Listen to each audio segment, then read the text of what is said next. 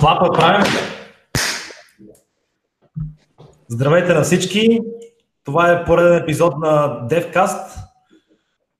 Темата днес ще бъде образование и в частност IT образование, но и генерално ще си поговорим за образованието. Като гости са ни Светозар Георгиев, един от основателите на Телерик и в момента активно занимаваш се с Телерик Академията която за последните а, вече 11 години, Зарко поправи ако бъркам, а, над 58 000 души са се възползвали от обученията и ресурсите на академията. А, също така имат и детски филиал, през който са минали над 12 000 деца от цяла България. А, другият гост, който сме поканили е небезизвестният Теодоси Теодосиев. Тео, който от а, нещата, които четох за теб в интернет, нещо, което най-много ме впечатли, беше, че от общо 11 златни медала, печелени от български участници на международни олимпиади по физика, 7 са на ваши възпитаници. Е, това, е, това е много, устаряла, устаряла информация. Сега вече са от 14-10. Така ли? Вече от 14-10.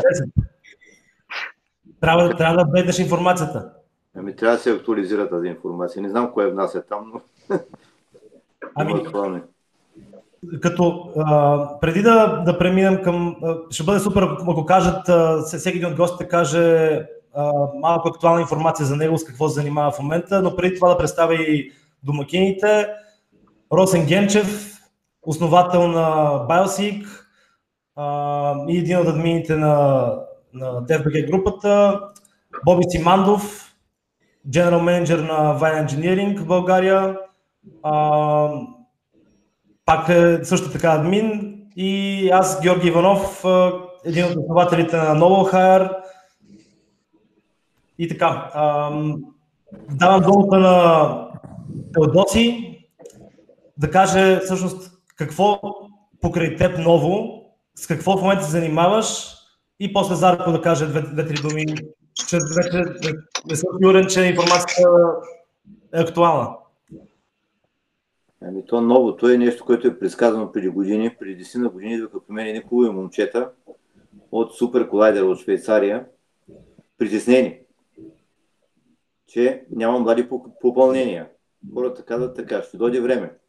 В България ще има великолепни университети, лаборатории, училища, няма да има кой да учи в тях. В това време кажи рече е дословие, че цял свят в световен мащаб има бягство от точните науки и света ще си плати за мързала. Единствено, които сериозно се занимават с тия от изток и резултати на лице. Е, при нас в много отношения сме отличници на света.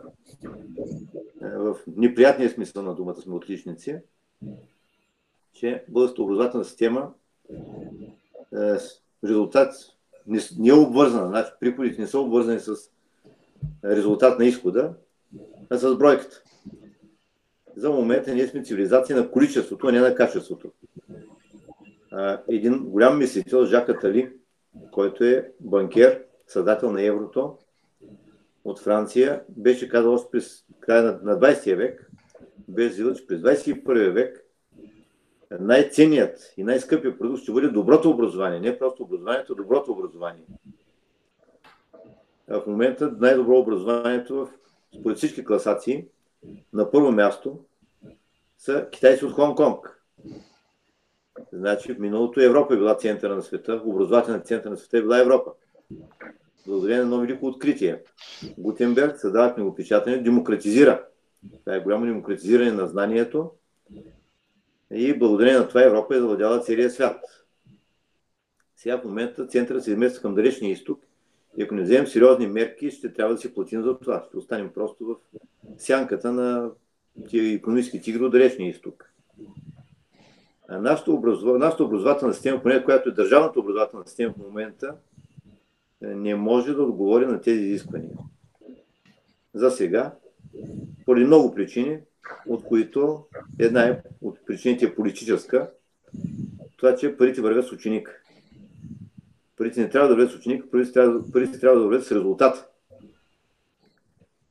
Напълно и в това отношение все още има какво да се желая, то много има какво да се желая, за промяна на идеологията на българското училище. Е, аз продължавам да работя въпреки системата, напречно на системата, извън системата и продължават нашите ученици да печелят медали, но това са единици. Просто като, като процент на учениците, които се хващат сериозно да работят, става все по-малко. Това е тъжната картина, че малко остават ентусиастите, които искат наистина да работят на световно ниво. А, за да бъде едно общество достатъчно адаптивно при сегашните условия, е, трябват хора за всички нива. Например, хубаво да имаме програмисти на световно ниво, обаче предприятията имат нужда от хора, които да им програмират роботите. И се оказа, че няма. Няма кой. Няма кой да програмира помишлените роботи. Това е едно по-елементарно ниво, но и него няма кой да го учи. Няма кой да ги научи тези неща. Ако си мислим, че можем като африкански държави, в Африка има държави, които на, на държавни си герб имат две кръстосани мутики е, и да сме пак в някакъв елит на света, това няма как да стане. Значи трябва в най-широкия смисъл на думата първо да има фундамент, математически фундамент, защото мога да свидетелствам, че в една математическа гимназия девети клас, две трети ученици не могат да смятат дроби. Значи липсва, е, основите. Това са фундаментален фундамент, който се залага още в малките класове и нататък не може да очакваме чудеса. Като човек на точна наука, аз не вярвам в чудеса, просто вярвам в многото труд и то от най-ранна възраст. А, Тео, извиняй, може ли само... Че Академия Чилирик са подготвили 12 000 деца и това наистина е добра, добра новина и трябва да продължава с най-малките. Поне това е моето мнение. А, само, Тео, извинявай, а ние всичките тези неща, които споменаш, искаме да ги засегнем в а, конкретика. А, просто идеята да, да, да кажеш няколко неща за себе си, което аз смятам, че и двамата от гостите абсолютно безмислено да се представят, но все пак а, всичките неща, които Тео маркира, ние сме ги нахвърляли като въпроси. Те дойдоха и въпроси от, като комьюнитито и ще можем да, да, да влезнем в дълбочина всяко едно от а, нещата, които маркира. Зарко, да кажеш ти няколко думи? Супер. А, да, разбира се. Здравейте на всички. А, така, моите пътеводни звезди в днешно време са се много променили от преди, може би, 2-3 години. Двата основни аспекта, в които влагам времето си от една страна са образованието, от друга страна предприемачеството. Защо образование? Защото, както и те оказа, това е дългосрочна инвестиция в добруването на, на една нация и нейната конкурентна способност. И нашата цел с различните активности, които правим не само като Талерик Академия, както с големи, така и с деца и с другите колеги от подобни институции и въобще организации, които имат за своя цел да подобрят а, а, нивото на образованието, да запълнят дупки, да участват така в а, създаването на политики за бъдещето, насочени към образованието. А, целта ни е от една страна да дадем някакви конкретни практически умения, но по-важното е да върнем или да възвърнем любовта към ученето. А, както на големите, така и децата. Защото според мен това се загуби в последните 10-15 години. Любовта към ученето залинява. А, и аз съм изключително а, доволен, когато виждам, че нашите, макар и ограничени, колкото можем, а, стъпки и методи помагат да се събуди някакъв пламък отново от тези деца, защото това се пренася после когато те пораснат и дай Боже да бъдат подготвени за дни по-ефективни и така по-конкурентни а, граждани. А, предприемачеството е втория вектор, в който влага много, а, много енергия, защото отново то тренира поведение на инициативност, и самосъзнание и желание за контрол над съдбата си, което мисля, че така като общество отново имаме много а, какво да, а, да, да напреднем по тази, по тази сфера. А, и така, това са двете, двете основни а, неща и ще се радвам да засегнем различните теми в дълбочина.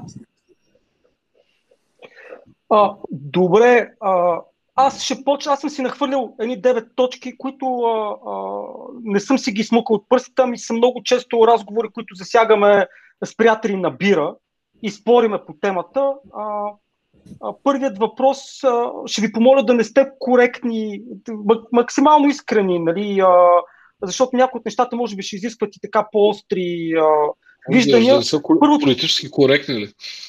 Да, да, не, не е в духа на DevCast.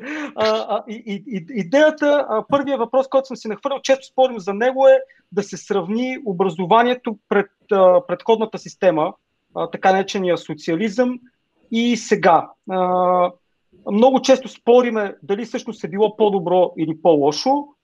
А, това, което аз имам спомен, защото бях на 11-12 години, когато нали, тази система беше сменена, е, че имаше повече дисциплина, повече ни гониха нали, да учиме. А, не знам дали това е добре или зле. Не съм, вие и двамата имате много повече експертиза от мене, но често се завърта тази тема.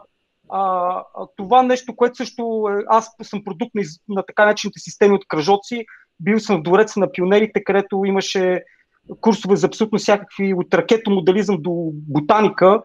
И ми се струваше, че беше много добра практика, която после като че ли изчезна.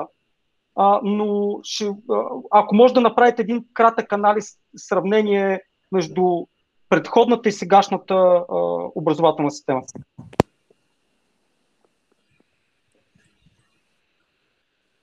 Добре. А, Тео, а, ако искаш ти да почнеш или аз, как прочитам? Аз имам поглед от най-дълъг период от времето, като да. от всички присъстващи. Преминал съм през много неща и моето впечатление е, че предишната система наистина имаше ред и дисциплина. Това е важно нещо. И световният опит показва, че резултатите са пропорционални на това, на дисциплината в училище. Там, където е най-добра дисциплината, например в цяла Европа най-добра дисциплина има в Германия. И най-силната економика е германската. Тя е локомотивът на европейската економика. Е, в далечният изток нали, най-жестока дисциплина има в Китай. Аз бях в едно училище в Шанхай, където имаше електрическа ограда, пипнеш електрошок и въоръжена охрана. И абсолютно невъзможно да се кръшка от училище. Когато ние бяхме ученици, наистина имаше извинени, неизвинени отсъствия, изключване за отсъствия, наказания. Е, в началото на демокрацията се, може би политически причини, се примахнаха поведението на учениците от училище е, трябваше да се направи, за да може да се смени системата, е, трябва да се подорят задръжките.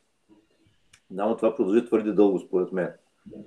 Значи в най- най-демократични държави, обаче работещите от демократични общества, е, дисциплина си дисциплина. Аз съм бил в Холандия, където нали, там не се е социализъм, обаче в училищата има железна дисциплина, училище без нито един присъдник, 1200 ученика и блести чистота. И децата се подарят реда и дисциплина в училище сами. Значи, дисциплина сама по себе си, то може да има едно талибанско училище, в което е голяма дисциплина, обаче нищо да не се учи. Или да се научат само някакви догми. Е, най-важно е система да работи. Да, в предишната епоха, комунистическата епоха, аз давах най-голяма свобода на моите ученици.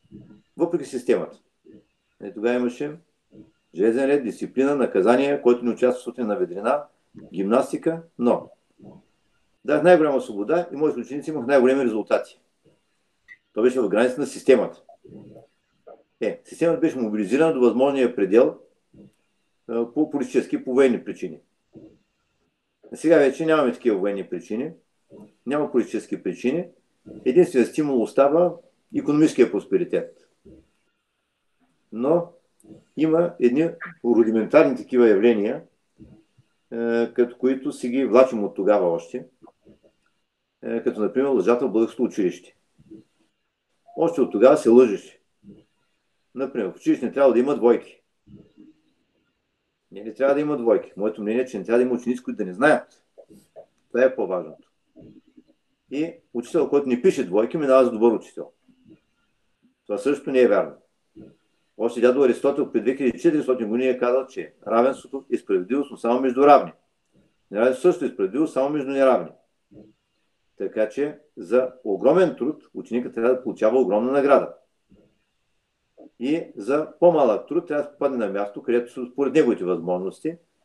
Е, изобщо проблемът на нашето общество е, че още от социалистическо време хората не си отиваха на мястото. Значи, възможно беше един човек, който няма никакво образование, да бъде голям началник, голям директор, нали, голям управител. Е, и обратно, човек с огромно образование да не получава нищо. Или почти нищо. Е, една система, която много хора с носталгия я спомнят, аз се спомням с не толкова голяма носталгия, макар че тогава съм работил. Не съм се отказал да работя за това, че не било справедлива. Имаше време, когато аз имах най-големите резултати в България с ученици по физика и получавах най-малката заплата, най-малката заплата в математическа гимназия, просто защото добил учител трябва да има малко часове да си гледа качествено. Имаше време, когато идва академик Кендеров да изнася лекция пред ученици в математическа гимназия. Едновременно идва един нужникар да допусва туалетници. Бях в канцеларията, когато му педеляха там, писаха им по фактура приходът, нали, хонорара. И то поне да беше равенство. Аз се го кажа, нужникарят взе за едно и също време за работа, да три пъти и половина повече приход, отколкото академика. Един от най-добрите математици на България. Тази идеология още не е живяна. Значи, онова общество предишно си имаше някои предимства, обаче имаше и чудовищни недостатъци, един от които е обърната пирамида на опаки. Значи, там център на обществото се поставяш неграмотният човек. Тъй, че пролетарият, който е човек на изпълнителния труд. А, не е важен изпълнителя, по-важен той, който създава машината, на високопроизводителната машина, на която работи този работник. И тази идеология още не е живяна. В голяма степен не е живяна тази идеология. Има прогрес, разбира се. Прогрес не може да се отрече, но още има какво да се желая в това отношение. Е, така че трябва да станем цивилизация на качеството, а не на количеството. Същата е Холандия, в която съм бил преди 30-40 години, е, се оказа, че изобщо няма синдикат, например, на учителите. Но всички учители до един се назначават само за една година. Накрая на всяка година се обявява конкурс и ако дойде някой, който е по-добър от мен, то може да ми измести от моето работно място. Значи всички работят и то в такава степен работят, е, че да се готвя за конкурс. Значи всеки учител, който е току-що завършили, е, до той, който е пред пенсия, трябва да има готовност да може във всеки момент да защити своето работно място. Това е свободното пазарно стопанство. Ние още не сме научени да работим в свободно пазарно стопанство и само имитираме европейско възпитание. И това е което ни достига в момента да бъдем конкурентоспособни. Зарко, ти какво мислиш по темата? Ами да, ще добавя много накратко нещо, което така със сигурност ми е доста сериозен контраст прямо времето, когато аз съм бил в училище и, и сега. Това е именно, че а, преди имаше уважение, малко или много, но според мен доста силно към училището като институция и по-важно към учителите. Да бъдеш учител беше престижно, а, да бъдеш учител беше една абсолютно достойна професия а, и учениците, въпреки че понякога естествено сме се страхували от някои учители, като цяло уважавахме учителите. В момента им чувство, че нито учениците, нито обществото уважава учителите като една от най-важните бръмки, които ни позволяват ние да вървим напред като общество. И това е видно от всякакви гротески случаи на, на побоище, на абсолютно липса на каквато и да е дисциплина в клас, но тя дисциплината няма, защото няма уважение. И в резултат на това професията и по економически причини, но предимно от ниво на престиж е паднало толкова ниско, според мен, че е абсолютно неатрактивна за, за, млади, за млади хора. И съответно в момента большинството от учителите, които още отстояват а, тази професия, са вече в а, предпенсионна възраст и ние а, ще се изправим и пред този огромен проблем, че след няколко години, 5 до максимум 10, огромна част от тях ще се пенсионират. А, и то вакуум не се запълва отдолу добре, точно заради това, че ако щеш и на държавно ниво и на обществено ниво, а, няма никакво уважение към учителите като такива и това е, това е много жалко. За мен е абсолютно поправимо, но то води след себе си и желание, и политическо, и законово, и каквото и да е, и наслагване на някакви семейни устои, така че да знаеш, че то човек, който е на дъската, не е някакъв падар, който да прави забележки за телефони и така нататък по цял час, а всъщност е дошъл да ти помогне ти да станеш един по-добър човек.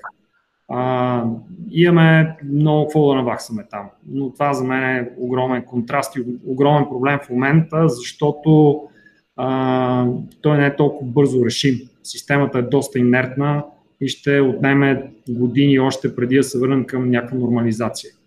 Както нямаме уважение към други професии, ние се базикаме често пъти и полиция и какво ли не. Факт е, че няма уважение и примерно ако отидеш в държава като Штатите, отношение към полицаите, нищо, че нали, има демонстрации, чат-пат, полицейско насилие, като цяло има уважение към, към тази професия, към тази институция, също и към учителите. При нас това още не е така и това е доста жалко.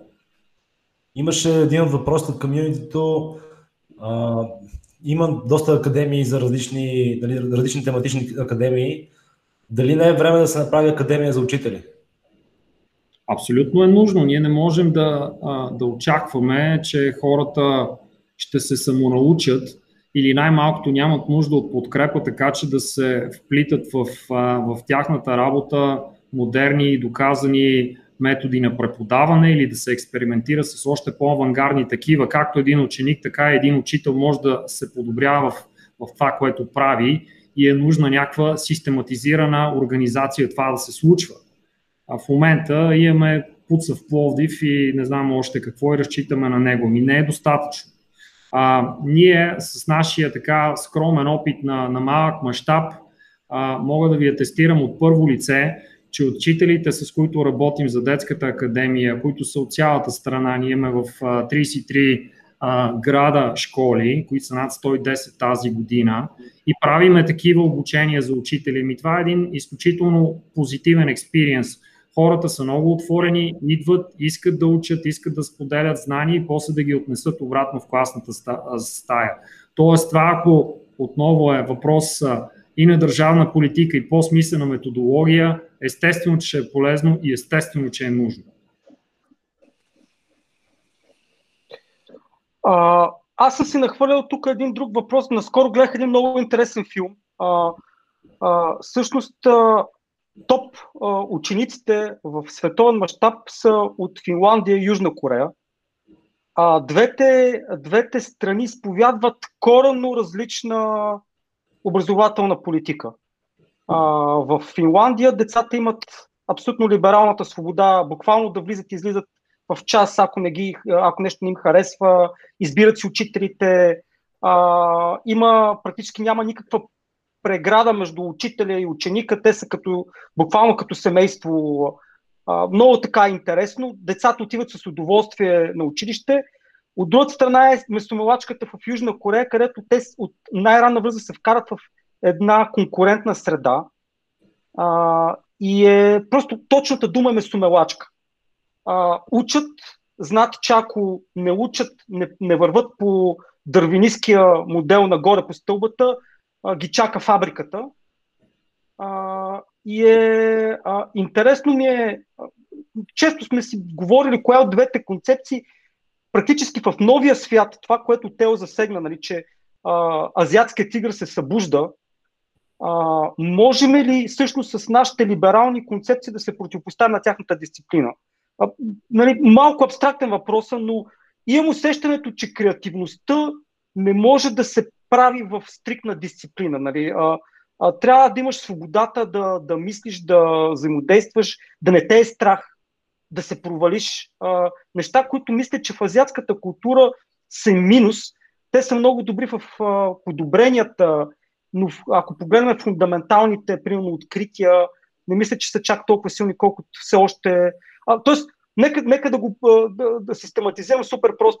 Има ли, а, а, какво мислите за тези два пъти на образованието? Този, който е либерален и този, който е а, свръх натоварен? Аз много бързо мога да си кажа мнението, защото имам доста така добре изразено мнение. За мен екстремите не са, не са добра практика и особено екстремите с които така се иллюстрират и в южнокорейската, и в японската система, може би в китайската, на абсолютна месомелачка, която води до себе си до сериозни емоционални и психически щети у хората, ако ще, ще има висока доза на, на самоубийства в Япония, нали, гледали сме филми всички и така нататък. Тоест, за, за мен това е някакъв дисбаланс, който чак в такъв екстремум не мисля, че, че е добър. В крайна сметка, целта, а, атестата за, за успех в живота не е това да си успешен академично, а това да си щастлив. Щастлив да се реализираш добре, да, да, да имаш познания, а, и паралелно с това да можеш да живееш като един нормален човек, да не си в казарма от а, първи клас или от детската градина. Сега, обратния, а, пълната свободия, защото ти каза, нали, у нас е много либерално, у нас има свободия според мен. Може да има а, либерални аспекти, които са съобразени и с, а, ако щеш, възрастта на децата и просто с по-модерни похвати за, за учене. Да речем в в училището на моите деца, а, така до по-късна възраст нямат оценки, които ги сравняват спрямо техните съученици, а по-скоро системата на оценяване цели да набележи какви са техните пропуски индивидуални и те да състезават с себе си, а не толкова отново кой има двойка, кой има шестица а, и да има а, просто едно гонене на оценки. Това е едно. Второ, окей, ти можеш да имаш, да не си подреден на, на чинове, точно като в казармата, може да, да имаш методология, която по-добре да отговори на динамиката на едно дете, което примерно е в, в четвърти или в пети или в шести клас. И, и има доказани системи, които, които така са по-различни спрямо това, да речем, което аз съм изживял, когато съм учил преди 20 години, 30. А, така че, според мен, а, интересни и доказани а, методологии, които по-скоро успяват а, да позволят на децата да абсорбират знания, фундаменталните знания, които са им нужни, не просто да запомнят информация, защото цялата информация им е в телефона, същевременно да се развиват в посока умения, решаване на проблеми и прилагане на практика на това, което са учили – и едновременно с това да бъдат деца и хора, а не затворници а, или като в казарма непрекъснато да са подстрои, за мен е някакъв по-добър вариант. Тоест, азиатската система ми е, ми е странна, непривична и според мен прекалено екстремна. Финландската по-малко екстремна, но, но в крайна сметка нали, и тя за мен не е абсолютния път напред трябва да има, трябва да има някакъв ред и дисциплина, но, но трябва да сме както ученици, така, така и хора, а не войници. Това е моето мнение. Малко беше по-дълго, отколкото исках в началото да го сумаризирам. Тео, какво ще кажеш ти? Това е много сериозна тема. И имаме примери, например, като Сергей Каралев, който е бил каторжник и той е бил в някакъв катожен научен институт, където шеф му бил Туполев, който също е бил каторжник. И този човек успява да изкара първите хора в космоса, нали, първи снимки на обратна страна на Луната и така нататък. Значи, оказа се, че ние живеем в общество, което имаше каторжнически научни институти. Идеята е била такава, че един човек, като работи в един нормален научен институт, има интриги между колегите, спорове, любовни афери. Като го затворят, където няма никакви любовни афери, работа е много по-успешна. Ако си искаме успех на всяка цена, най-конкуренти са точно тези, които наистина са откъснати от целия живот и работят при каторжни условия. Но моето мнение е, че никой каторга не може да кара човек да работи толкова много, колкото сам би се натоварил под нали, емоцията на собствените си мании. Светът принадлежи на маняците. И ние първо трябва да успеем да направим една мотивация на децата, което хищ не е просто задача. Защото едно дете, което е гледало аватар, трудно може да го чудим с нещо, но да направим ентусиазъм на някаква тема, да седне сериозно да занимава с наука. И второто нещо трябва да, да предпазим децата от разрушителни идеологии.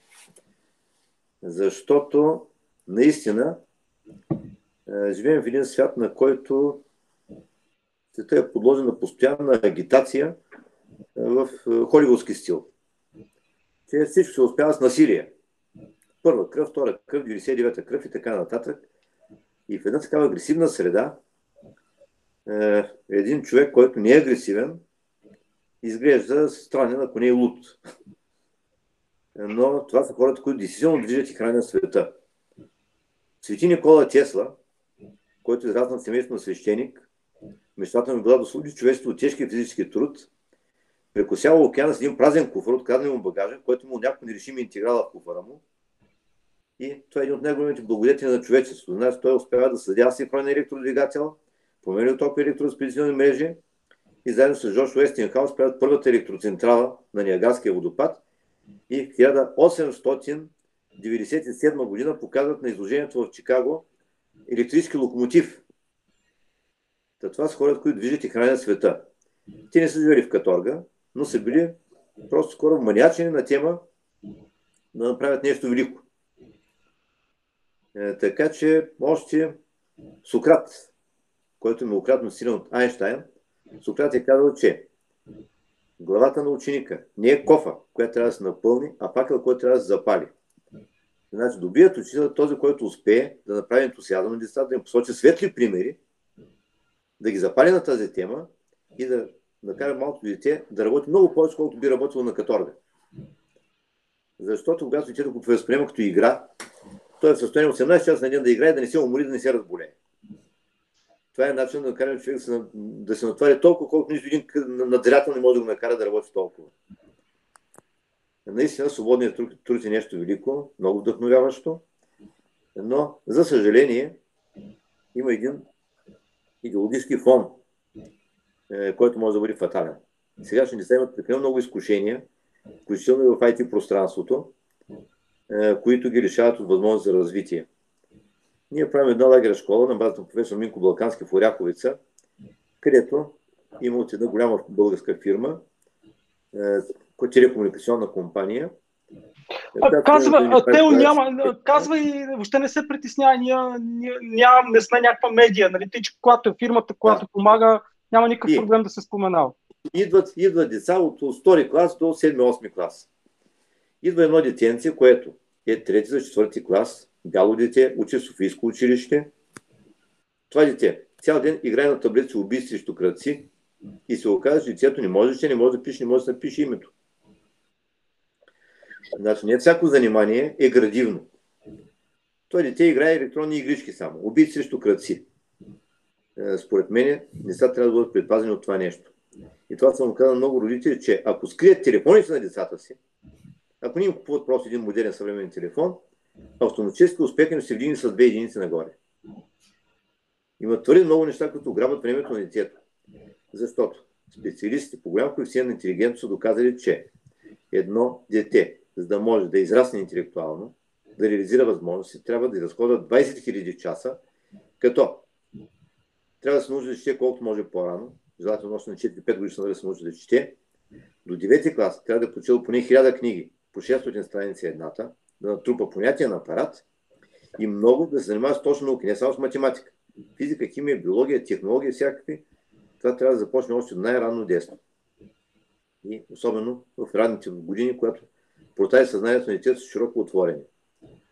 Значи, задача на учителя е да направи така, че децата да не им е скучно, да им бъде интересно, обаче телефони трябва да забранят със закон в училище. Значи, ако искаме да имаме една успяваща държава, трябва да има някакъв металотърсач на входа или там генератор на бял шум, който през цялото време да работи, да убива всякакъв интернет. Интернет няма място в училище. По време на учебните занятия.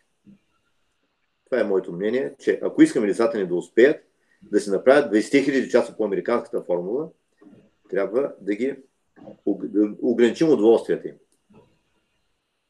А не както един ученик в седми клас, на който му разказвам на тия 20 000 часа как трябва да се работи, така нататък, и се надига ученика и пита, а личният ми живот? значи, ако един ученик в седми или девети клас започне да мисли за личен живот, значи няма никакъв шанс. Абсолютно никакъв шанс да направи конкуренция на китайците. Китайцът няма личен живот. И затова успява. Преди години се говореше, че българите били втори след евреите по интелект. Миналата година Международната олимпиада по физика беше в Израел. Това е последната реална олимпиада, проведена в реални условия. Тази година беше онлайн проведена олимпиадата.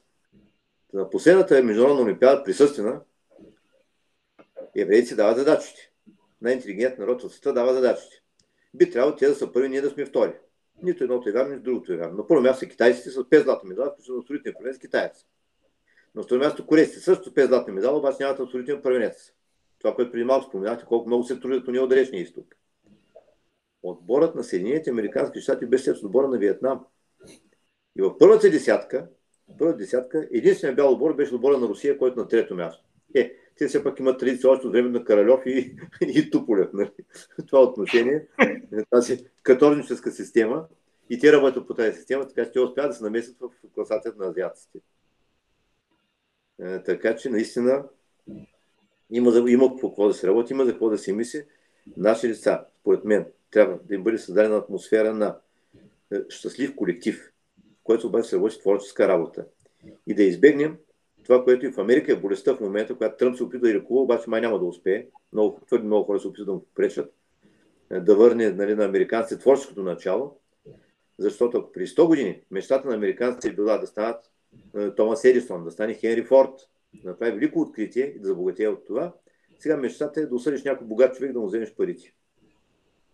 Бях на гост на 5 години в Америка и върви през някакво голямо там учреждение и ми показват как някакви баби мият пода и веднага си намират няколко негри, които да се втурнат, да се подхлънат, да падне, да може да се чупи нещо, да може да съди компанията, да съди фирмата, която поддържа тази сграда. Това е сегашната американска мечта. И ефектът е, че китайците ги изпреварват. Тръмп се опита да спре това чудо, обаче трудна работа. Китай няма такъв идеал. Там идеалът е да учиш. Там се учи жестоко. И това съм го разказал друг път, как бях в едно училище в Шанхай, подобно наши природо-математически гимназии. И това училище бяха събрани ученици пред последна година, не бяха абитуриенти, от всички профили. Информатика, математика, физика, химия и биология. И процес на лекцията, която трябва да изнасям там за денят на физиката, имаше задача, които изискват съставен диференциално уравнение решение на интеграл. И се оказа, че всички до един, включително китайците от биологическите паралелки, съставили диференциалното уравнение решение интеграл. Значи, това е резултат на нея мощровка там, но нея система, която наистина тя е работеща система. Но нея система работи и конкурентоспособна. Е, ако света се отмени конкуренцията е друго нещо, обаче никой няма да намери специално за нас да отменя свободната конкуренция. И затова ние трябва да направим един компромис между първо, в училище трябва да има ред, както в цяла Европа, германското училище има най-много орднунг. Там има ред и дисциплина. И германската економика е водеща в, в цяла Европа. България има най-малко ред в училище и сме на последно място в Европа. Смятам, че тук има някаква корелация, че това не е случайно явление. А, много, много добър, а, а, това, което казваш, Тело, е много добър а, а, мост към следващия ми въпрос, а, който също много сме спорили и то е а, в, ед, в един клас слабите ученици трябва ли да се хвърлят извън борда и да се правят, а, как да кажа, спартански, нали, т.е. най-добрите да се, а, да се правят супер герои или трябва всичките да върват заедно, пък тези, които са по-добри да помагат на по, по-слабите ученици, защото нали, чисто дървинистки погледнато, може би по-ефективно нали, да направиш от цяла България да вземеш примерно 200 човека, които да са топ а, а, категории и да ги направиш а, а, хора, които са а, потенциално Нобелови лауреати, но а, дали това е не е по-добре а, да имаш а, 10 000 човека, които са на, на добро ниво, отколкото да имаш 100 а, свърхумни и цялата, цялата образователна система да е фокусирана върху тях. А, а, често, често спориме а, върху този въпрос и ми се ще да, да чуя вашето мнение. Ами, аз мога веднага да отговоря на въпроса. Да.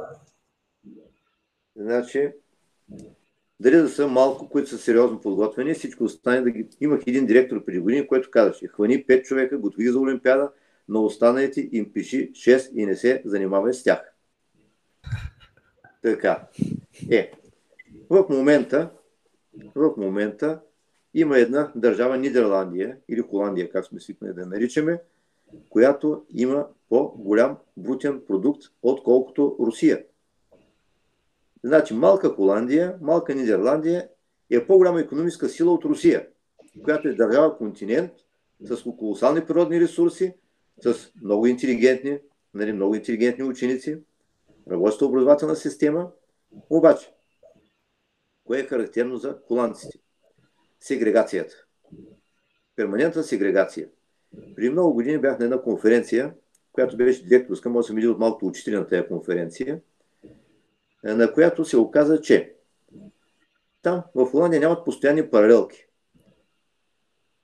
Там за първи път видях класна стая, която има 25 Макинтоша, тогава това бях най-добрите компютри, от селското училище до голямото градско училище в Утрехт, стандарти и същи. Накрая на всеки час има тест по всички предмети. Резултатите от теста отиват на дискета на директора. Тогава дискетите бяха големи като грамофонни плочи. Значи една голяма грамофонна плоча. Дискета. И от директор резултати отиват при родителите. Но кое е по-интересното? Накрая на всеки месец се прави класация и най-добрите ги събират в една паралелка, най-слабите ги събират в друга паралелка, има други средни възможности, работи всяка паралелка според възможност на учениците. Ако някой пак напредне от изостаналите, пак меси го при по-добрите. Ако добрите някой изостане, го меси при по-изостаналите. Всички заедно, само че са вече по физкултура. Там целият випуск работят заедно, заедно играят общо някакви спортни игри. Значи това е едно общество с коефициент на полезно действие колежка на 100%. Данъчната система в Холандия е такава, че ако работи само семейна фирма и без никакви външни работи, плащаш най-малък процент данък. Беше там 10-15% данък. Колко повече работи с наемаш, толкова, толкова, толкова расте процента на данък, който плащаш. Големите фирми, такива като Филип, да речем, плащат 60% данъци. Общество с КПД конеш към 100%. Значи всеки да се попадне на мястото. Хората се раждат различни. Децата се раждат много различни. В огромна степен се различават възможности на децата. Порождение, като генетичен материал. И затова интелигентните общества ги сегрегират. Например, в Германия е голямо напрежение до 4-5 клас и след това вече го изпраща в неговото училище. Има такива, които са показали данните тестовете, че тия деца имат голям коефициент на интелигентност, те отиват в училище, което ще учат в университет. Други изпращат за наичийски училища, а ние се опитваме всички ученици да получат някакво едино средно образование. Ами, това просто от прагматична гледна точка не е, това е контрапродуктивно. Значи германци, японците също. В Япония има 650 вида дипломи. И още от едно дете на 3 години майката започва да го обучава и първо е борба за елитна детска градина, после борба, детска ясел, елитна детска градина, елитно училище и така нататък. Значи има различни видове и степени училища. Всеки си попада на неговото място според неговите възможности, интелектуални и емоционални. И затова е много важно в едно общество, за да бъде доброто общество, са необходими хора за всичко. Не може да направи общество само от академици, от професори. И трябва онзи, който си по него, всеки според него си възможно да падне на неговото си място. И най-големи економически сили в света са точно тези общества, които успеят да направят разделението. В момента Китай е огромна економическа сила, затова, защото никой не пита ученик какъв иска да стане. Учителите, буквално там се боготворят са учителите. Я последно четох един вестник Китай днес, който казва, че в Китай учителите се боготворят от ученици и от родителите. Но те постоянно правят изпити, тестове, определят кой ученик за какво става. И никой не ме пита какъв искам да ставам, определят къде... аз за какъв. Аз, аз ставам за река, някой друг става за офицер, друг става за инженер. Но важно е човек да се попадне на мястото. И да има възможност обаче за корекция. Както е при холандците. Значи в Холандия, ако някой ученик е бил при изостаналите, обаче напредни, месо го при, при напредналите. Ако бил при напредналите изостаналите... Меритокрация. Да. Значи перманентна сегрегация. Перманентна сегрегация има при тях. В, Тя е на тази система. И не случайно малка Нидерландия е по-голяма економическа сила от бившия Велик Съветски съюз или сегашната Русия. Просто от економически резултати го Зар, Зарко, Зарко, какво мислиш по темата? Интересно ми е твоето мнение. Да. Ами, чисто прагматично съм склонен да се съгласи, защото това е единствения начин, по който ти можеш да държиш а, по-напредналите ученици а, заинтересовани и непрекъснато да се стремят да се надскачат. А, и съответно учениците, които имат нужда от а, помощ и изостават, а, такава да им бъде оказана. Много е трудно в една смесена група ти да имаш такъв диф, диф, диференциран подход. И може би точно това, което Тео описва, до някаква степен или до пълна степен успява да, да резултира в такъв диференциран подход. Сега, до някъде нали, с напредване на, на възрастта, вече когато говорим за гимназии, после университети, особено в по-големите държави, а, по, по, така, по естествен начин има някакъв такъв вид сегрегация, защото тия, които са тотална дупка, трудно ще приемат в Харвард или в MIT, си седиш в community college в твоето село и си щастлив. Това ще караш камион, то някой трябва да го върши и това, както каза Тело. Така че това се получава, но, но наистина, а, според мен, трябва и, и не е обидно в това да, да бъде някаква по- а, такава открита и обществено възприета система, защото нужните са различни, хората са различни и за да можеш да изцедиш максималното от всеки един човек и трябва да имаш сегментиран подход към него. А това няма как да стане, ако всички са мерени с един аршин, единно средно, единно висше, единно не знам си какво и няма значение какво влиза и какво излиза, всички сме еднакви. Не е лесно да се постигне, но, но би могло да се постигне и що има добри примери, те трябва да се следват. Така че и аз съм отворен за, за такъв подход. Няма нищо обидно в това. Сега трябва всичко да се прави с а, съответното уважение, както те оказа да има възможност да прескачаш между нива, а, но в крайна сметка, когато си е някакво ниво, ти си на това ниво и няма нищо лошо в това. Ще бъде насочен към тези подход, който ще ти помогне ти да станеш по-добър или ако нямаш амбиции да ставаш по-добър, да си си доволен на това ниво. окей. Okay. Супер. Следващият въпрос е супер фундаментален и доста, доста хора го задават, особено хората, които изповядват, да кажем, по-либертарианските социално-економически концепции. Как виждате бъдещето на образованието? Изцяло частно, изцяло държавно, някаква микстура между двете, защото виждаме примери в двете посоки, които са и лоши, и добри. Okay, ами аз мога да почна набързо. За мен, докато имаме държави, държавата има отговорност към обществото си и това е да даде някакви фундаменти, както а, от към образование, така и към други а, социални услуги. Въпросът е, че за да има едно държавно образование, някаква смислена форма, то трябва да е плотна стратегия. Както а, Тео нали, много добре цитира а, примерите от Азия, друг чудесен пример за а, много бързо реализи, реализирана държавна стратегия, това е Сингапур, която претърпява абсолютен, абсолютна трансформация за 50 години има няма. Когато образователната политика е плотна стратегия, тогава може да се постигнат чудеса. Въпросът е, че специално у нас политиката се движи от това най-малко хора да разсърдим, защото целта ни е да се харесаме на всички, да сме на власт, а пък сме на власт за да забогатеем. Не сме на власт за да служим на обществото както трябва да бъде, а сме на власт за да забогатеем. Това също времено, т.е. в резултат на това, всякакви, всякаква възможност за преследване на политика, за преследване на стъпки, които биха разсърдили доста хора, е почти, почти отсъства и то е видно. А, нали, и в, в нашата държава, и в други. Нали, защото тук се а, има да се балансират а, нали, цели а, и чувства на, на учители, на ученици, имаш намесени синдикати, има економика за цялото нещо. А, със сигурност ще има разсърдени, обаче ако кажеш, окей, ние като държава искаме да сме тук, това за да стане и то ще стане не след една, 25, 10 години, трябва тия стъпки. Да, ще има жертви по пътя, обаче в името на голямата цел трябва да го направим и аз поемам политическата отговорност да разсърдя някакви хора, обаче да го направя, защото това е правилното. Ако имаме такова управление, ще станат нещата. Ако имаме такова, каквото имаме сега, получаваме това, което имаме сега. Това е от мен, накратко. Тео? Ами,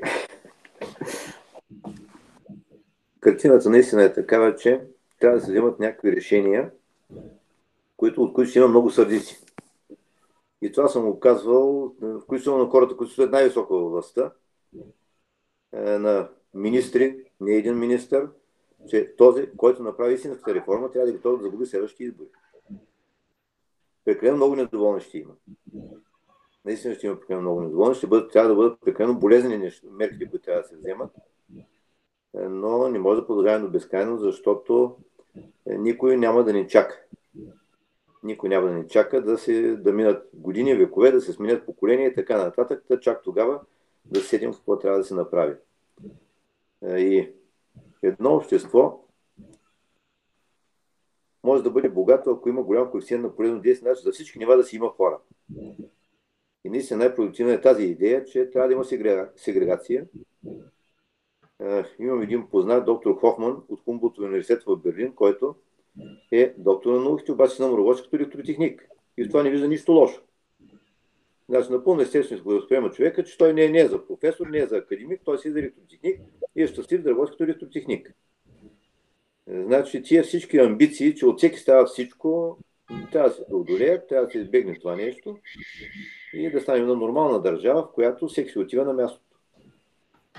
А, Но процесът ще бъде болезнен. Според вас защо не виждаме политическа воля за реална промяна в образованието?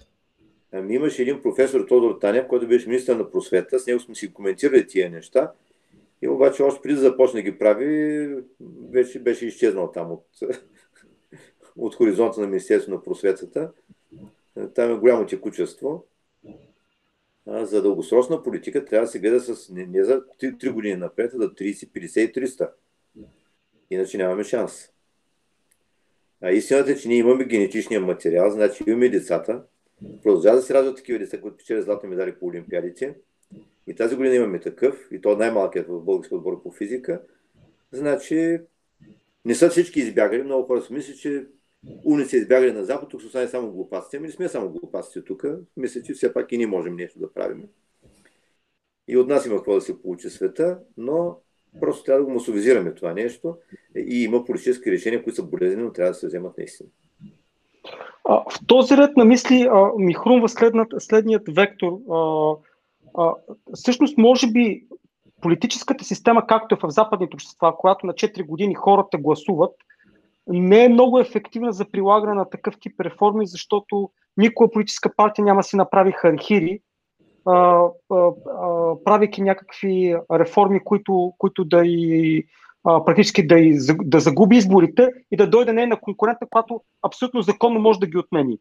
А, може би в този а, момент се виждат предимствата на по-авторитарните азиатски общества, където всъщност такава, такава система просто липсва. Нали? Защото там а, те примерно из, изготвят концепция съвсем спокойно за 30-40 години напред, без да се притесняват от някакъв политически натиск. А, това е просто нещо, което ми хрумва в, в, в връзка с вашите разсъждения. Не съм много сигурен дали е правилно. А, и със сигурност, така, не... Да, със сигурност имам почти това разсъждение, защото при нас точно хоризонта винаги е 4 години най-много, ако не се свалят преди това. А, и, и, и както казах, мотивацията и желанието за правене нещо по-дългосрочно и по-болезнено не е присъща на едно такова положение. Освен ако няма така а, в цялото общество възприета идеята, че наистина това е правилното нещо и реално тези мерки няма да доведат до свалянето ти от власт, обратното, въпреки че са болезнени. Но това отново изисква доста широка и трудна комуникация и тя и не става бързо, за да убедиш нали, обществото, че пътя напред е такъв. Не, но не е лесно. Имаше един интересен въпрос за бизнес модела на образованието в момента и дали не трябва да се промени по някакъв начин. А, и в частност въпросът беше насочен към академията, какъв е бизнес модела там. Като преди това ми се искаше да направя една съпоставка с а, Финландия и там бях чел като една от основните причини според а, финландци а, защо образованието им толкова бързо е дръпнало напред. Те са забранили частните училища, и са вкарали принципа, географския принцип за приемане на ученици. И съответно това нещо е стимулирало хората, които са с пари и възможности, да почнат да инвестират в локалните си училища, вместо да пращат децата си в една селектирана група от частни училища, защото просто иначе детето им ще учи в кофти условия. И така всички училища са, са дръпнали много. Какво мислите ви всъщност за за тази част и финансирането на образованието. Да, ами да, интересен е този въпрос. Интересна идея, не се бях замислил. Ви сега, факта, че съществуват частни училища, дали, дали цялостни училища или, или академии, говорят, че има някакъв вакуум в системата и то естествено по економическите закони бива запълнен. Аз бих бил най-щастлив, ако нямаше нужда да, да има организации като Телери, Академия, Софтуни и всички други академии, но за съжаление нужда има, така че ние съществуваме. Интересен е механизма, който ти описваш, защото наистина необоздания капитализъм не винаги създава най-правилните решения за едно общество. И особено когато говорим за системи с а, така дългосрочен ефект, каквото образованието, а, там, там е ролята на държавата да, да играе ролята на някакъв коректив, както да дава възможност а, на, а, на хора и деца, които, да речем, нямат економическата възможност да, да получат а, дадено образование, да го получат по някакви такива механизми, т.е. да не е най-доброто, най-скъпото. А, така и да не, да не се позволява най-примерно економически ефективния или така иновативен модел частен да, да води до деградация на това, което е цялостно налично за обществото. А, така че, а, според мен, що се касае до образование, отново бивайки инертна, а, стратегически а, значима а, сфера от обществото, държавата има много сериозна роля и политиците имат много сериозна роля и никакви частни институции не могат да изземат а, или да решат проблемите, които може единствено държавата да реши. Те могат да стимулират държавата да действа по-бързо, те могат да покажат и да тестват разни модели на, на по-малък мащаб, които после се взаимстват и приложат, но, но не може да се очаква, че решението, т.е. че проблемите на обществото и на държавата ще бъдат решени от частни организации, независимо колко големи и успешни са те, както да речем, особено в най-развитите държави, виждаме, че всъщност дадени университети могат да бъдат изключително така определящи за дадени райони. А, иначе а, бизнес моделите те не са чак толкова интересни, значи имаме два вида клиенти. Едните са а, хората, които учат при нас, като тук а, за децата е съвсем отделно, защото там е изцяло нон-профит организация, там е фундация, т.е. там бизнес модел няма.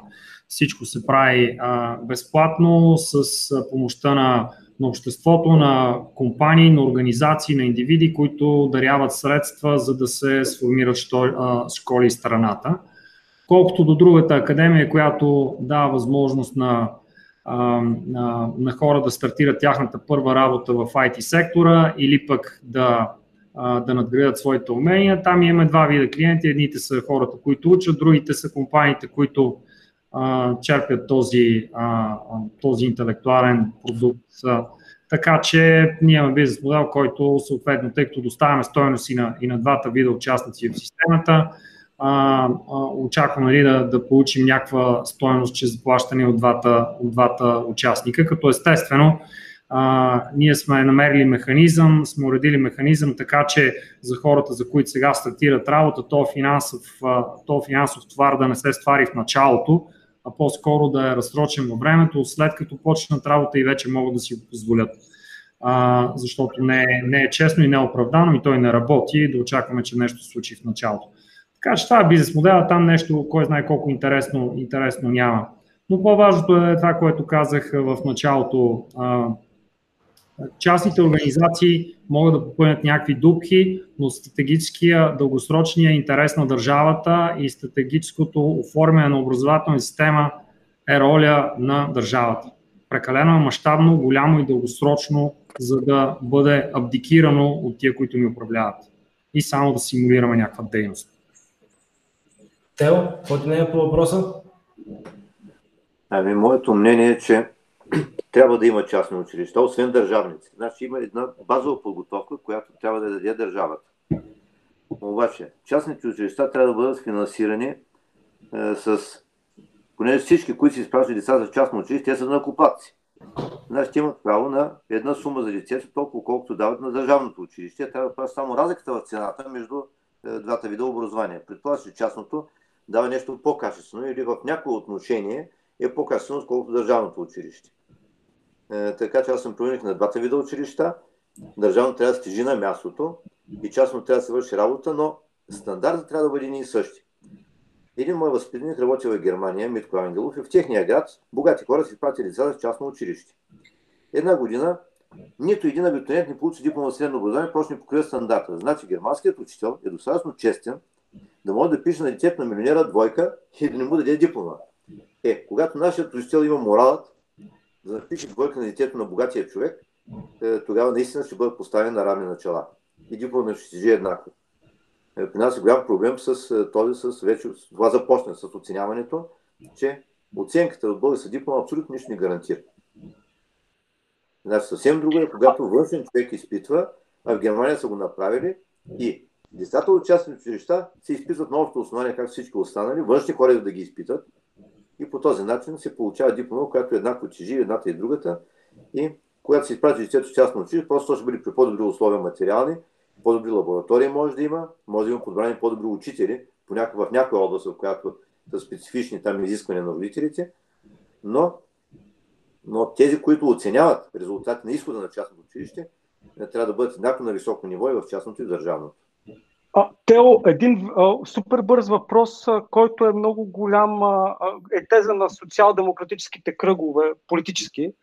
И това е, че понеже частното образование естествено е платено, а, то привлича по-добрите учители а, като тебе, а, съответно хората, които са с богати родители, един вид тази класа се самовъзпроизвежда. Тоест нямаш как, примерно, ако, ако си син на монтьор, да отидеш да учиш в елитно училище и да станеш топ адвокат, трябва баща ти да, да е достатъчно богат да ти плаща, което е един вид самовъзпроизвеждане на системата и липсва този, както каза ти, възможността да прескачаш от нива на нива. Нали?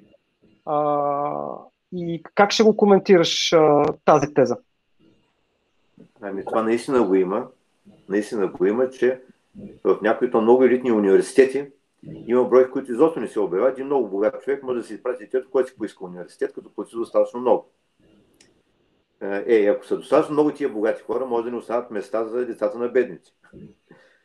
И затова лично аз съм се хванал да правя едно училище за децата на бедници на връх планината, нали, където е, са сред една хубава природа. Има абсолютно безплатна школа, която работи на световно ниво и подготвя хора, които да стават е, лауреати на международни олимпиади но трябва да има шанс на децата на бедници. Затова е, моето мнение е, че едно добро общество трябва да се погрижи е, да подготви уния, които ще бъдат силните хора на това общество. Те не винаги са децата на богатите хора, защото има богати хора, на които децата не са силни деца. Е, във Франция бях правили една класация на стоте най-богати семейства преди 100 години сега.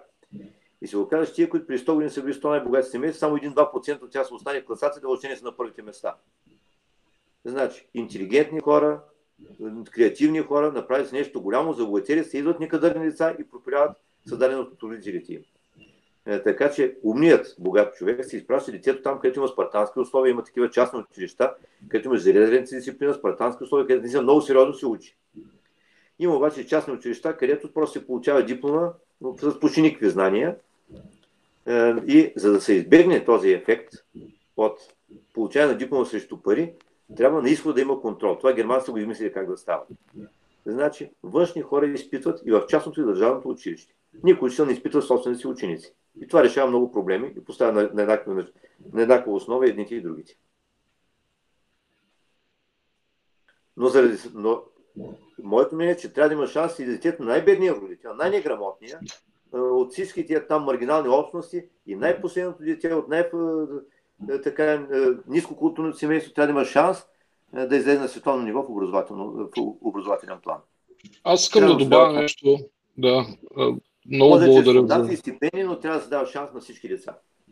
Той има доста всъщност начини в днешно време, дори в между чужди университети, в Англия, в Америка, учениците, които имат добри резултати по време на изпитите и входните изпити, има начини но трябва да са доста добри резултатите. И авериджа, т.е. ако си по средата, няма да, няма да получиш кой знае колко. В Англия има добра система, там се взима на държавно ниво, а, може да получиш а, стипендия, т.е. заем.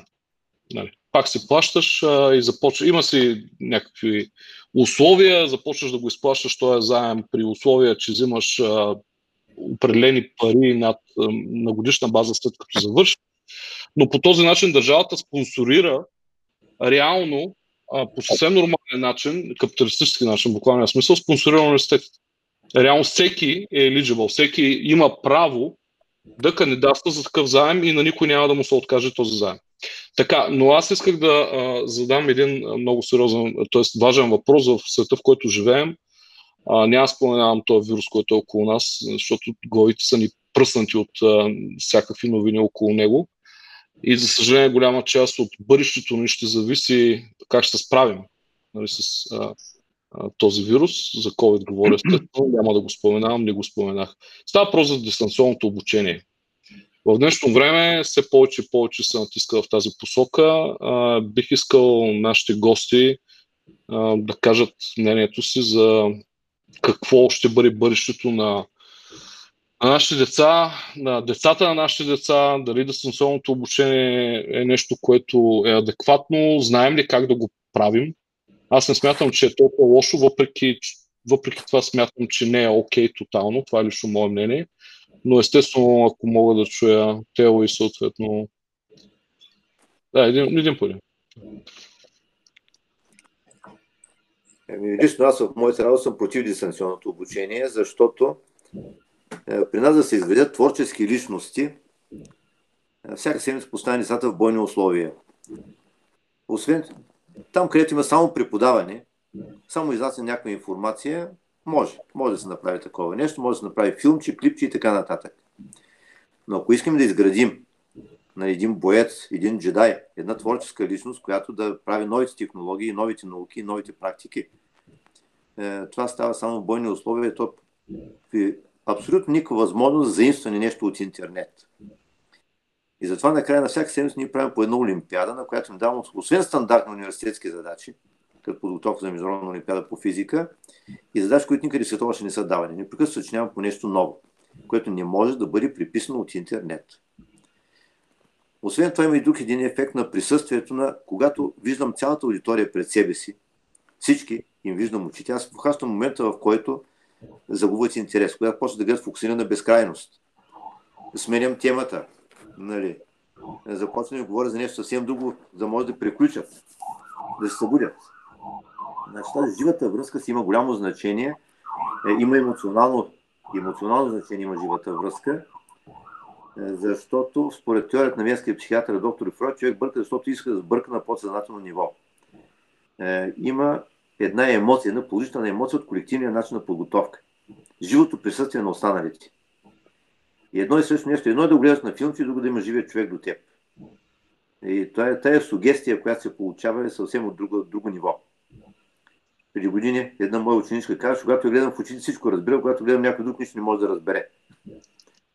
Ета, трудно е, но учители, той трябва да вижда ученици, очите на, на децата, на всички деца, които, които занимава, за да хване момента, в който вече изтърват нишката.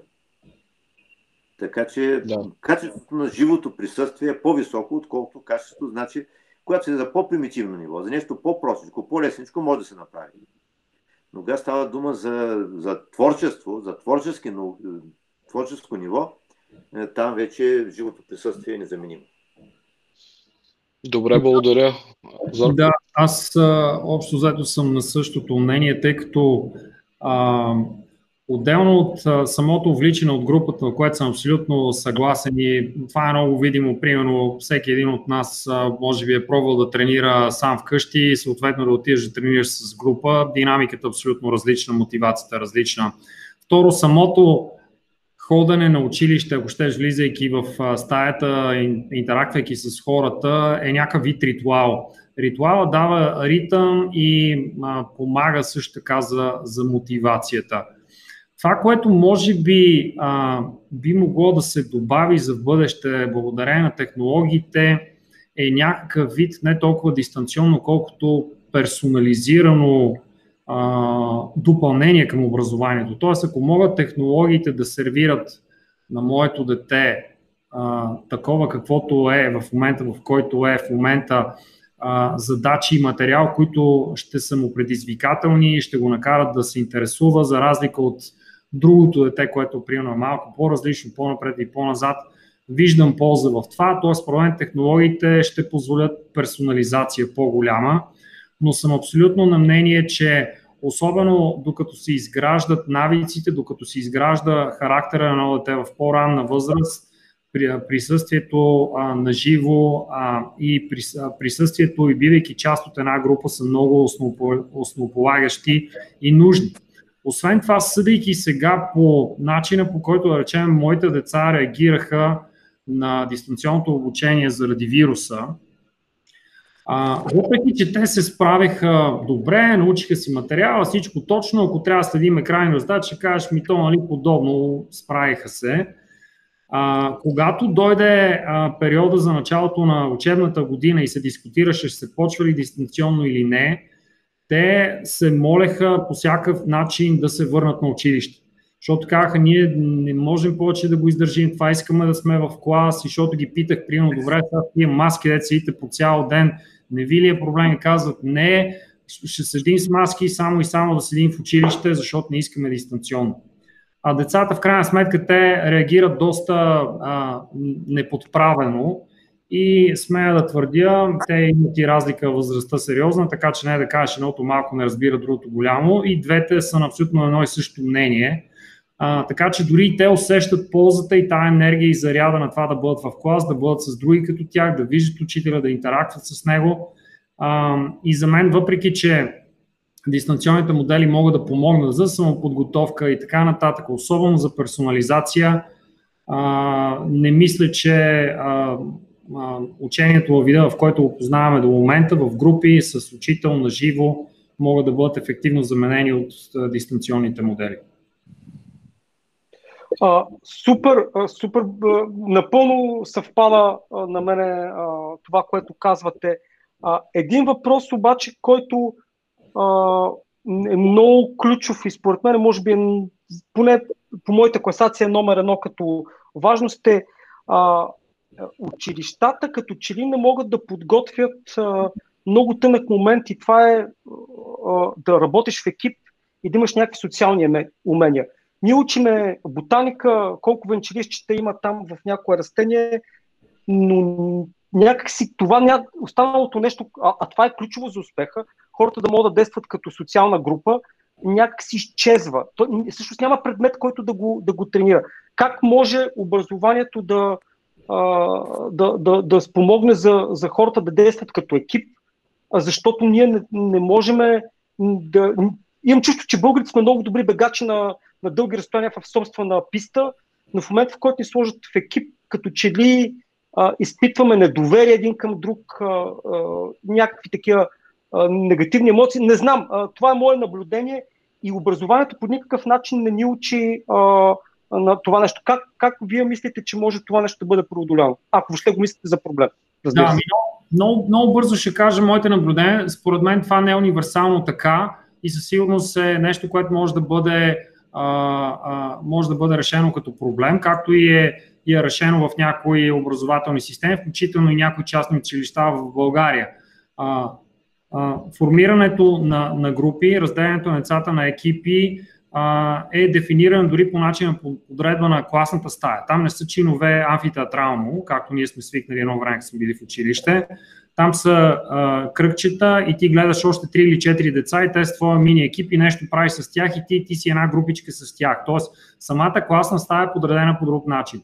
Самия начин на изнасяне на, на материала или това е малко нали, по-архаичен начин да, да го кажа, но по-скоро представяне на съдържанието и дефинирането на проектите е също е с идея да се работи в тия мини групички. Така че това според мен вече е прозряно като нужда и като нещо, което работи ефективно, дори примерно и в нашата академия по същия начин. Нали, всички всички групи са разпределени на мини групи, така са им подредени дори работните а, бюра. А, така че това може да бъде приложено дори в сегашната система, просто е въпрос на, на, на, на приемане, ако щеш, до обучаване на, на учителите, защо и как може да се направи, е абсолютно приложимо и вече се прилага, включително училища в България. Знам със сигурност.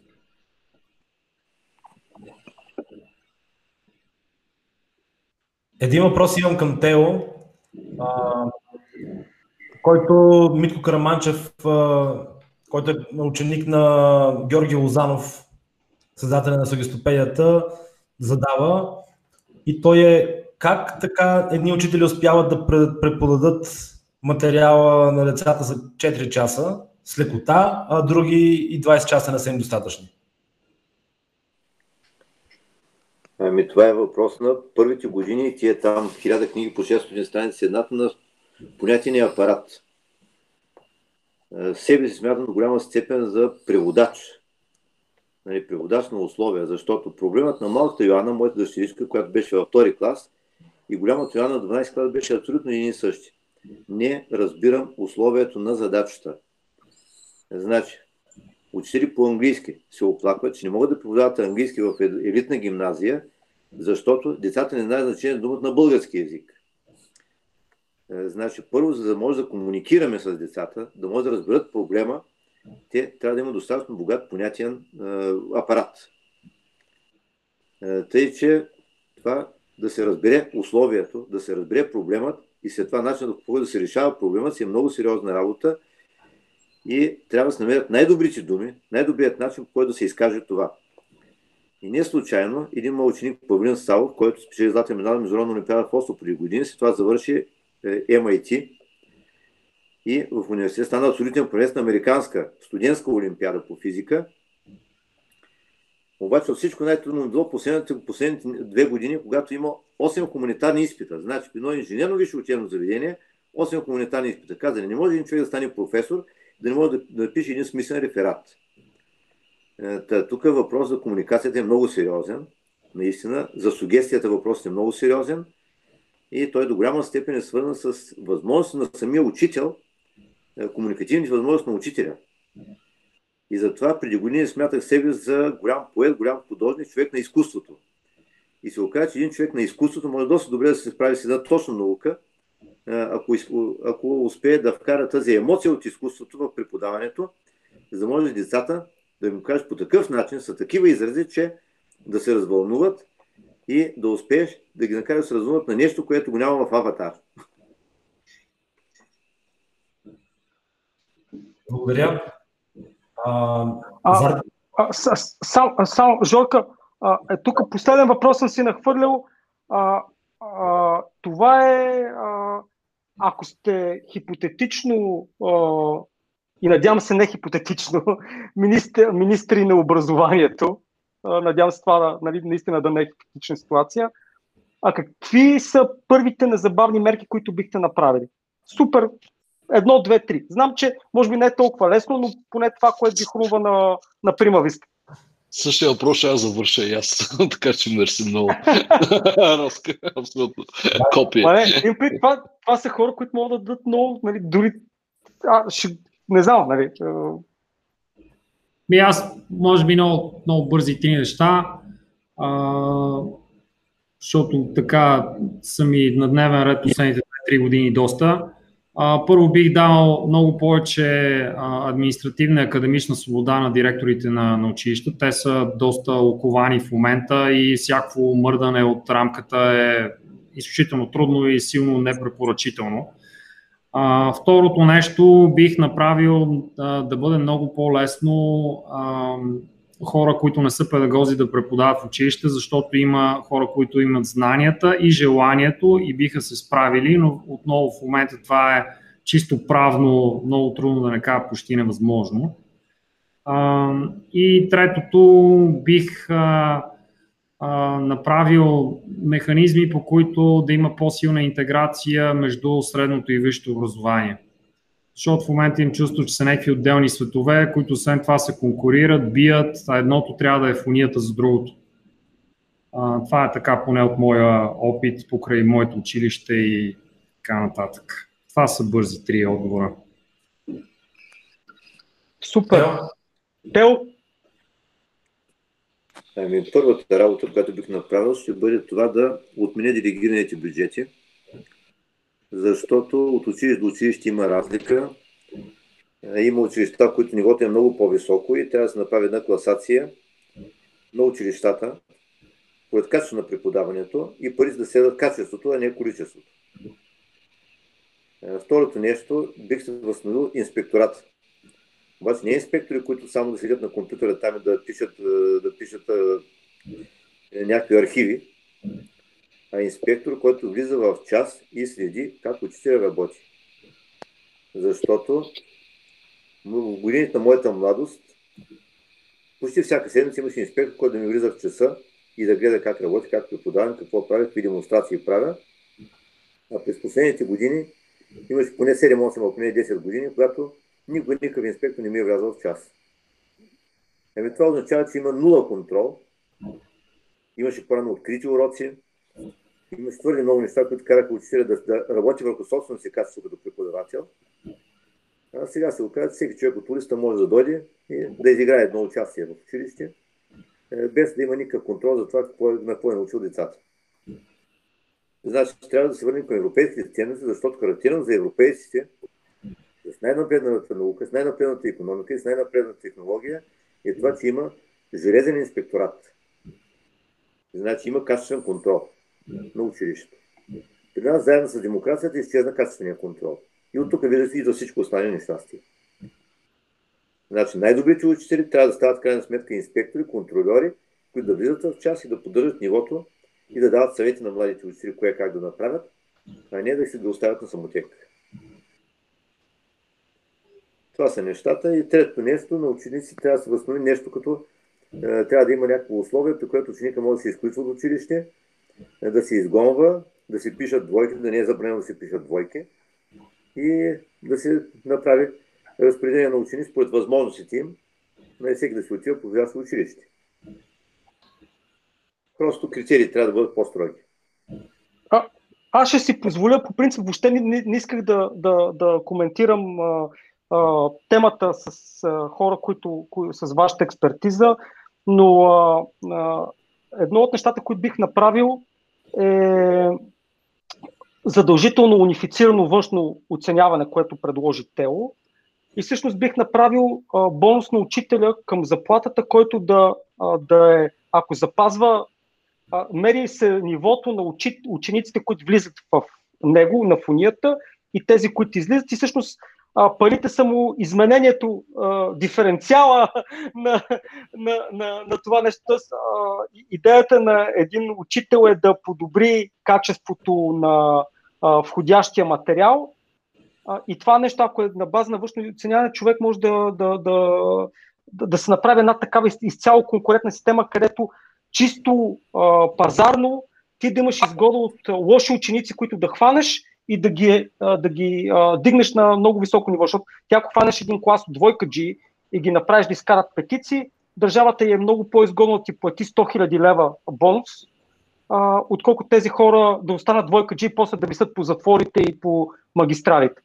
А, просто мисля си за някакъв такъв, такава чисто математически модел, в който да, се, да, да се адресират най-слабите ученици и ако успееш от тях да намериш най-качествените и да ги, да ги попутнеш нагоре, да, да получиш а, пропорционален а, бонус. Но, както и да е, стана малко, а, може би, абстрактно. Имаше един от а, въпросите, които създава, създава най-голяма дискусия в а, а, поста, който бях написал за въпроси в комьюнитито беше дали може да се стане програмист за 6 месеца и математиката ключова ли е за да, да стане човек добър програмист. Какво мислите? И може би аз ще отговоря първо, защото май е по-насочен към мен този въпрос. А, а, вижте, а, целта на образователни институт нашата не е за 6 месеца да дадем а, дълбочина и експертиза, която нали, може да се измерима с хора, които са учили и работили а, години. То по, по същата логика аз мога да кажа, съдейки по себе си, че и след 4 години, даже плюс една 5 в най-добрия университет в България и, и още един в Штатите, бях тотално не готов за това, което ме чакаше на работа. Нали, иначе академично се справих супер, супер много си вярах, мислих, че съм номер едно и в момента, в който удари живота, всъщност откриваш колко много не знаеш. Нашата цел е друга. Нашата цел е да филтрираме и да подготвим хората и да стимулираме от тях още повече желанието за учене, желанието за развитие, да ги подготвим максимално много с това, за това, което ще им се случи на работата, не толкова технологично, защото технологии, то дъ, там няма дъно, няма край, всяка година нещо ново. Въпросът е да подготвим някакво, някакво а, мислене, а, по-скоро инженерно, доколкото е възможно, да им покажем какви са добрите принципи на инженерната работа, какви са добрите принципи на колективната работа, какво ще им се случи, когато стартират първа работа а, и реално да събудим от тях желанието за а, персонално развитие, защото ние разчитаме те да прекарат супер много време часовете или книгите, както каза Тео, в самоподготовка, защото тя е абсолютно задължителна. Дори компаниите, които са ни партньори, изобщо а, споделят нагласата, че, че най-големият бенефит а, след изкарване а, на програмата на Телерик Академия е не толкова технологичните познания. Те са някаква даденост, очаква се да знаят нещо, но то е ясно, че за 6 месеца не могат да знаят кой знае какво. А, а необходимия базов минимум. По-важното е филтъра на мотивация и емоционалната подготвеност за успешен старт. Иначе оттам нататък, те като влезнат в компанията, като бъдат атачнати към съответните хора и прекарвайки нужното време в свободното си време, много бързо а, натрупват липсващите им знания. А работи ли? Ми доказано работи, защото това беше и начина по който а, ние едно време като Телерик, компанията успяхме да растем с 100 плюс човека на година, при положение, че тия хора ги нямаше подготвени на пазара. Подготвяхме голяма част от тях а, при нас. А, програмите бяха, да, те бяха 12 месеца, но бяха доста по-рехави, така че сумарно не е кой знае колко повече време прекарано. И в крайна сметка тия хора за нула време с филтриран правилен менталитет бяха доста по-продуктивни и доста по-успешни от хора, които идваха с cv с 2, 3, 4 години опит, не знам си какво. Така че, поне от моята гледна точка, може и да се получи технологична дълбочина, естествено, че не, но може и да се получи добър филтър за, за мотивация и добра подготвеност за успех на работното място. Чисто емоционално и практически това, което ще се случи, определено да.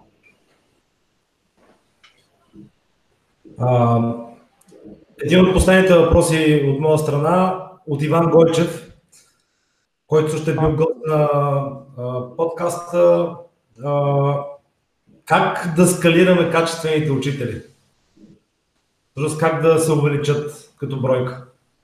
Ами единият начин, аз го казах, единият начин е да привлечем хора, които искат парт-тайм да бъдат учители.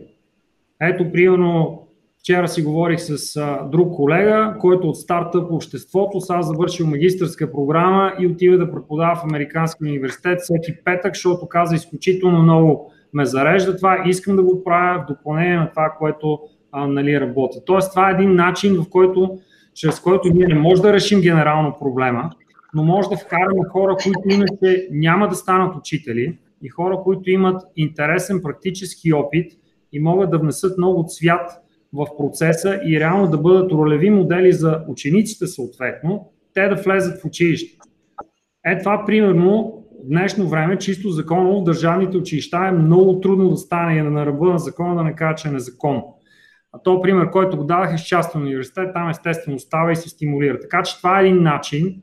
И другия начин, той е, за съжаление, малко по-бавен, но абсолютно важен. Трябва да се върне уважението към тази професия ние като общество трябва да изповядваме това, че тия хора са наистина, както те оказа, някакви а, богове, стожери там на, на нещо изключително важно като мисия и от абсолютно инкриминиране и, и гонене и заклеймяване на всякакви издевателства, които има, до по-строги мерки, както казахме, никакви телефони, никакви глупости. Това отново в някои училища се прилага и е абсолютно нормално и е окей. Това трябва да стане масово. Когато има ред и когато има уважение, повече хора ще припознават и ще искат да вършат тази работа, защото тя в крайна сметка има а, сериозно удовлетворение, въпреки че аз не съм учител, но все пак нали, съм извършил някакви такива сходни дейности да, да споделям знание.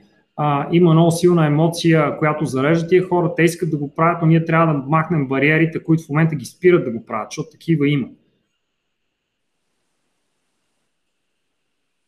Тео, Какво мислиш ти?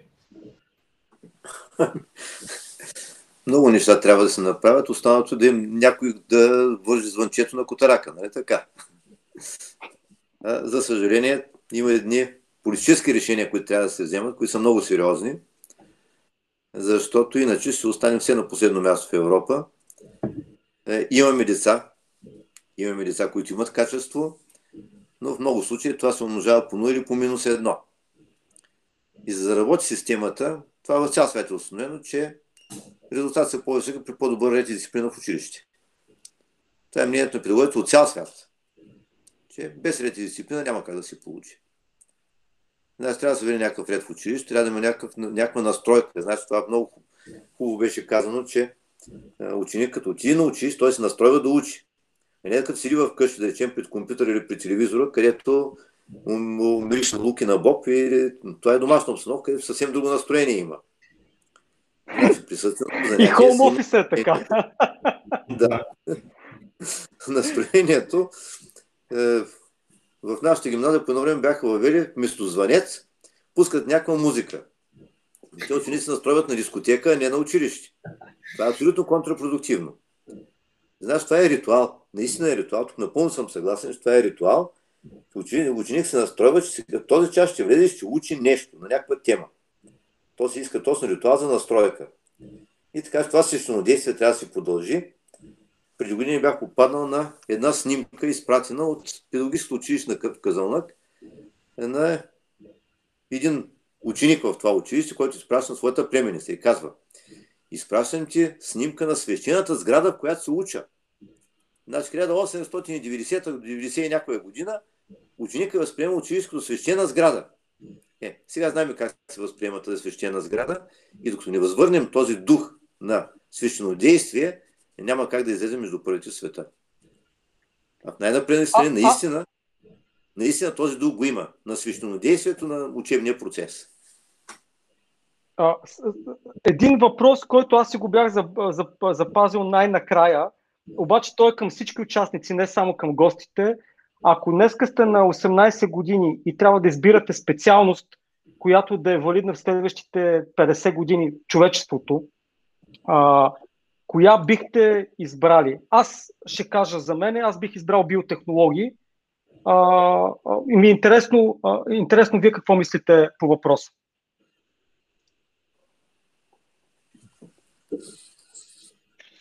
Еми, нека Тео да каже първо.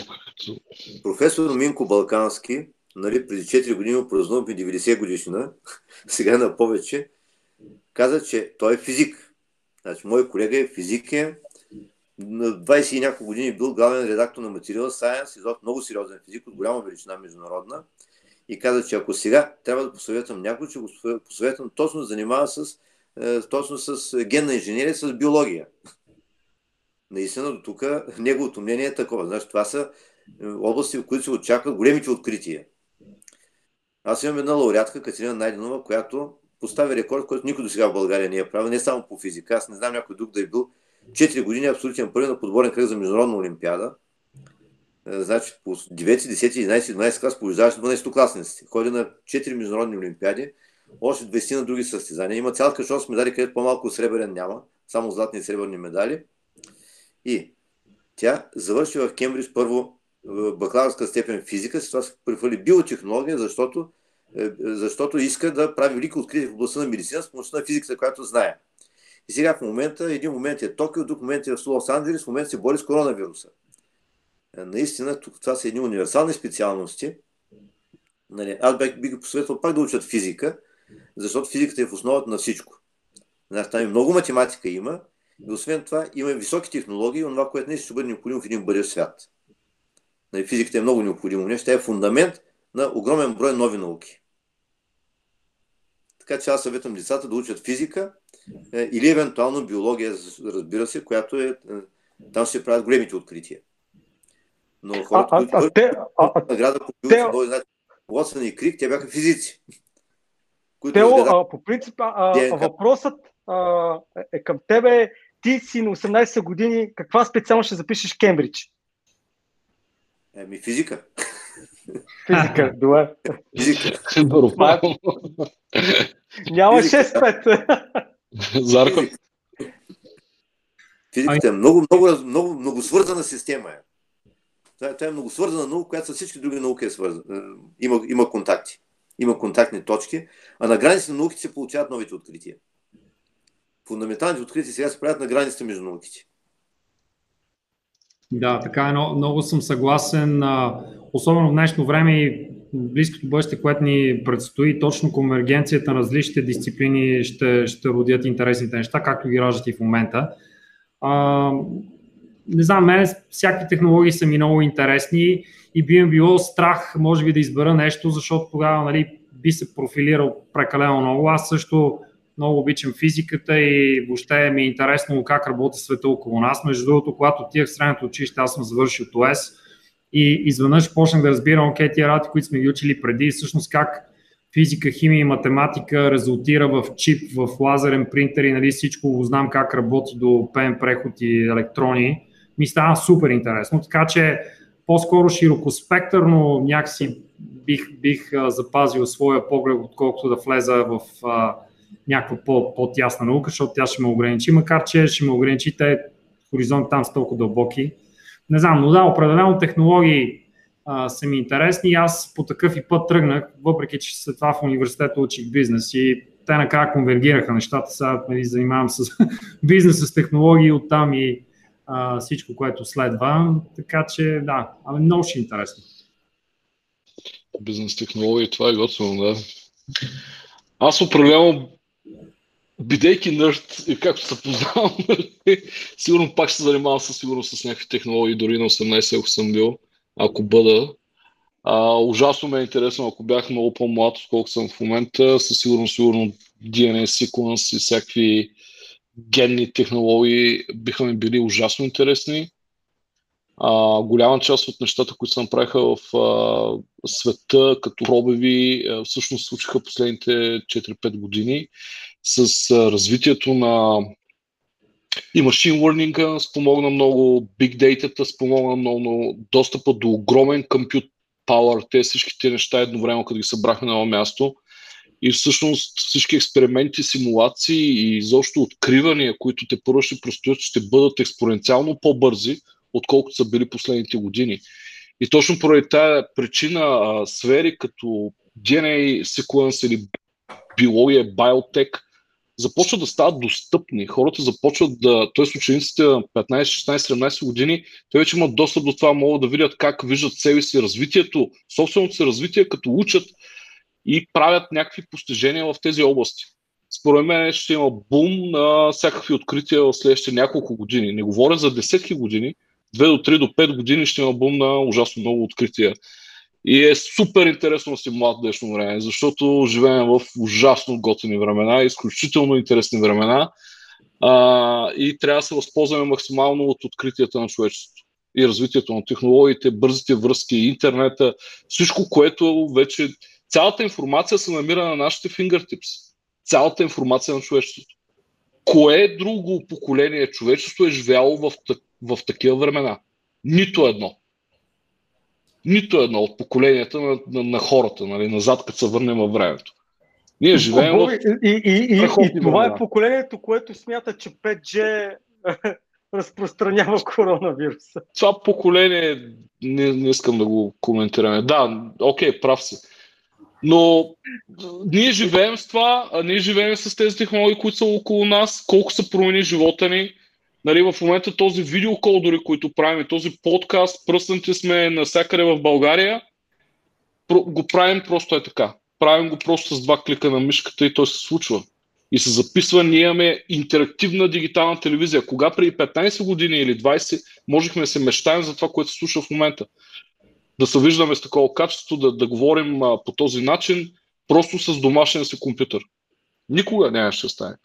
Според мен те първа предстоят уникални, уникални дни, уникални открития и все по-добри, по, все по-добър живот за човечеството. Аз по принцип съм оптимист, се надявам нещата да отидат в по-добра посока, отколкото в по-лоша и да умрем всички от 5G и да се чепосаме, нали, както са го Бобсън, кандидатстваш прият си в Оксфорд. Коя специално избираш?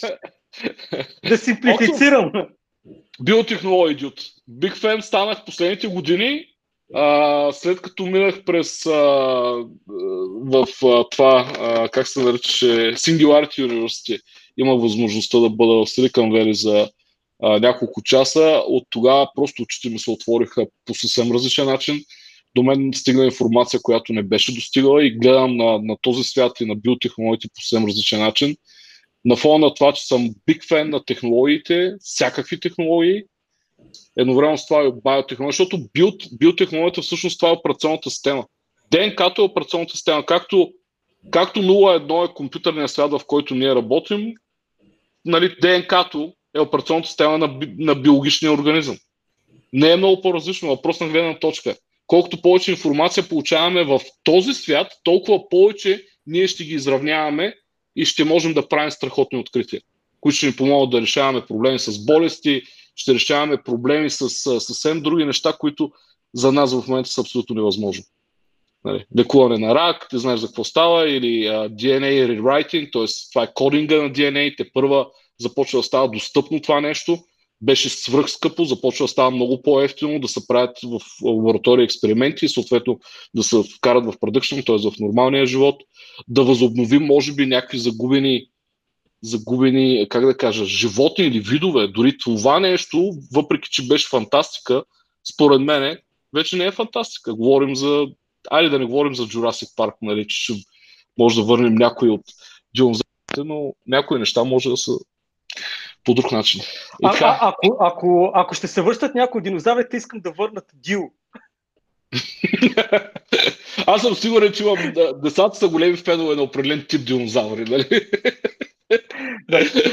А, тук ще, тук ще, а, а Жорката е интересно, защото той е, е, не знам дали ще избере пак класическата специалност, която, е, която има. А, кое би избрал, ако сега си на 18? Ти не си толкова далече от тази възраст като нас, а, но ако трябва да, да, да рерайтнеш и сега си пред Оксфордския университет и имаш лауткарт за, за специалност, коя би избрал? А, при мен е интересно, защото аз, реално, аз съм завършил геология. А, и съм много щастлив от факта, че завърших специалност, която нямаше нищо общо с това, което после се, се занимавах, защото ми даде предимство да имам а, първо много интересно следване и много да си обогата знанията в тотално различни сфери, които въобще не съм подозирал, че съществуват. А, второ ми даде предимството на begin, така наречения beginner's mind, като започна да занимавам с а, предприемачество.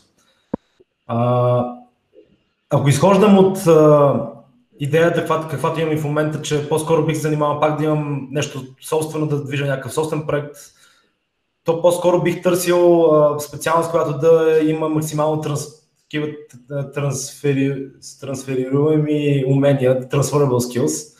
А, и това биха били или психология, някаква по-скоро приложна психология, или физика.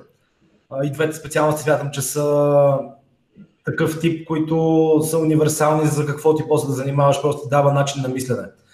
Това е нещо, което съм си мечтал и продължавам да си мечтая и, и подозирам, че а, ще си го гона подсъзнателно в живота. Съм си мислил всъщност, ако някой ден спечеля Нобелова награда за нещо, за какво би било, би било готино да, да го направя. И това, което вярвам много, че има нужно доказателство, което не е много ясно в момента какво е, но съм сигурен, че го има. И то е за силата на позитивната мисъл.